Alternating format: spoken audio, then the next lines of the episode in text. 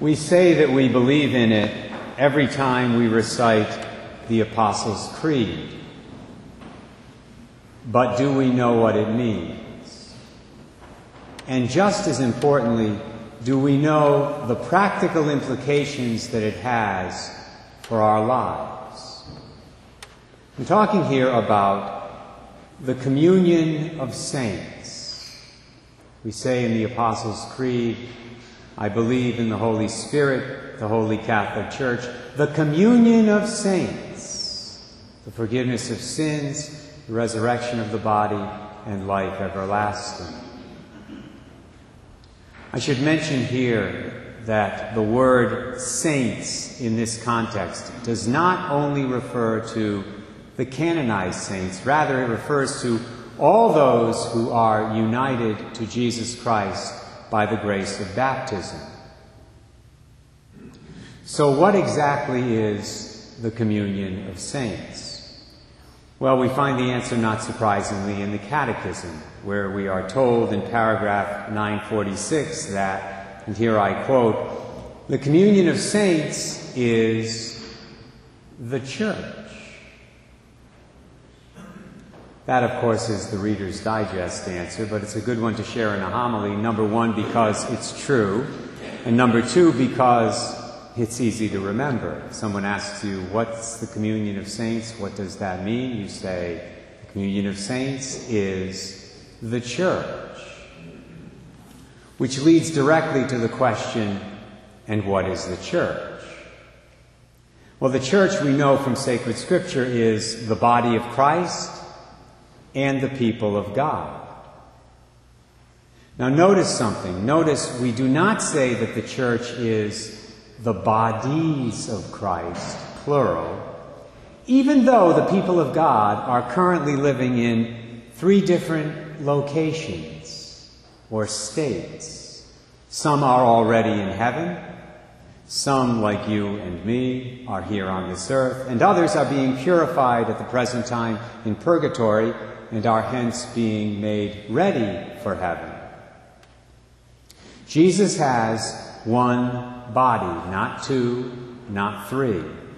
And that means that the church is one body, one body united in charity, even though it currently exists in three different locations. Our Catholic faith teaches us that there is a spiritual bond, a spiritual bond of Christ centered love that connects the church here on earth, which is sometimes referred to as the church militant, to the church in heaven, which is sometimes referred to as the church triumphant, to the church in purgatory, which is sometimes referred to as the church suffering. I'm sure many of you have heard those expressions before. Now, this truth about the church is illustrated beautifully, I would say, in today's second reading from 1 John 3, where the apostle says this. He says, Beloved, see what love the Father has bestowed on us, that we may be called the children of God, yet so we are. That's a description of the church militant, all of us. He goes on to say, Beloved, we are God's children now. What we shall be has not yet been revealed. We do know that when it is revealed, we shall be like him, for we shall see him as he is. That's a description of the church triumphant in heaven. And then he adds this important line Everyone who has this hope based on him makes himself pure as he is pure. The souls in purgatory are there to be made pure, to be made pure so that their ultimate hope will be fulfilled. Consequently, this verse points us to the church suffering. Well, Father Ray, thank you very much for that theology lesson, but what does all that have to do with our everyday lives? Actually, quite a lot. This very important teaching on the communion of saints has some very practical implications that we need to be aware of and that we need to pass on to other people because there are many who are not aware of these things. Even many Catholics are not aware of them. The members of the church triumphant whose feast day is today, the Solemnity of All Saints, they have arrived. They've arrived at their eternal goal, and they need nothing, absolutely nothing, from us or from anyone else. But they have a lot to give. They have a lot to give to the church suffering, the souls in purgatory, and the church militant, all of us. For example, they give us their prayers. They intercede on our behalf. We all know this. We all ask saints to pray for us all the time. We lose something, we pray to St. Anthony. You have somebody who's a hard or difficult case and doesn't want to convert to the Lord, you pray to someone like St. Jude. So they give us their prayers. They give us inspiration. They're examples of faith, models for us to follow and imitate in our lives. And through the church, they give us some of their merits. That's why we have indulgences. Some people think the church dropped indulgences. No, it hasn't. I won't go into that anymore today. Maybe that's a subject for another homily. But yes, indulgences are real. Hebrews 12 tells us that as we go through this life, we are surrounded by a cloud of witnesses these are the saints in heaven who are also with us here. Canonized and uncanonized. Saints who love us, saints who want us to someday be where they already are, and saints who want to help us to get there. And they will help us if we ask them and if we strive to imitate them in our daily lives. As for the church suffering, they are prayed for by the church triumphant in heaven, and they are helped, assisted by the masses and prayers and offered up penances by the members of the church militant here on earth.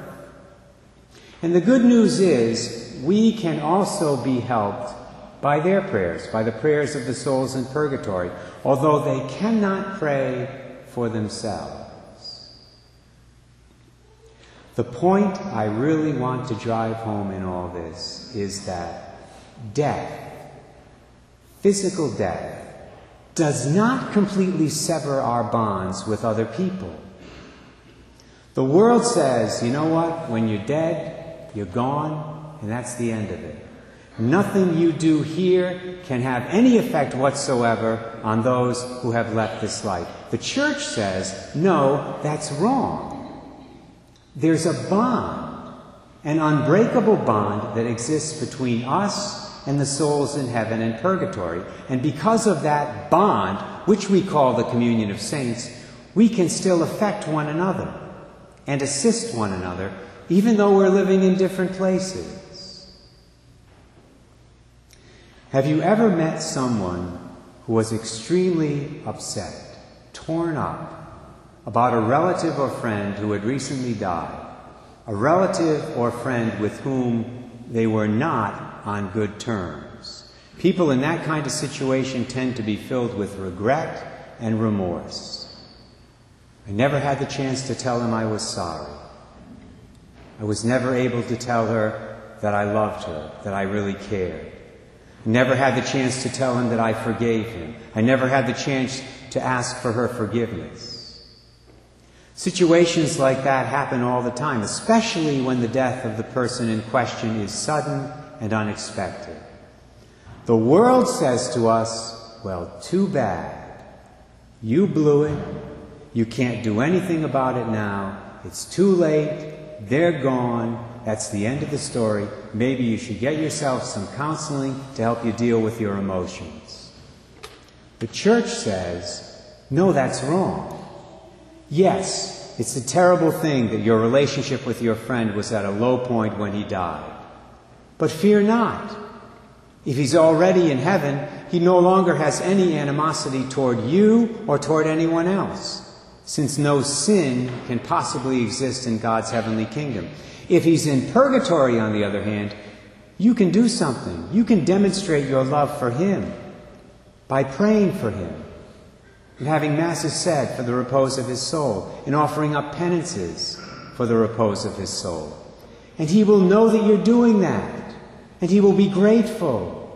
eternally grateful for all the help, for all the assistance you're giving him that will help him to pass more quickly through the purifying fire of purgatory. Yes, physical death has severed some of the bonds you had with your friend, but it has not severed all of them. Some of the most important bonds remain, and they always will. I indicated at the beginning of my homily that belief in the communion of saints has some very practical implications. Well, this is certainly one of the most important of those implications. The truth is, and we all know this, there are many men and women walking around right now who are depressed and deeply burdened because of what they failed to do for people who are now dead. And they think that at this point they're completely cut off from these people and that they can do nothing to demonstrate their love and make amends. But they can. They can show their love. They can make amends. And the reason they can do these things is because the communion of saints is more than just a nice theological theory. It also happens to be true. It's reality. And for that, my brothers and sisters, we should all thank God.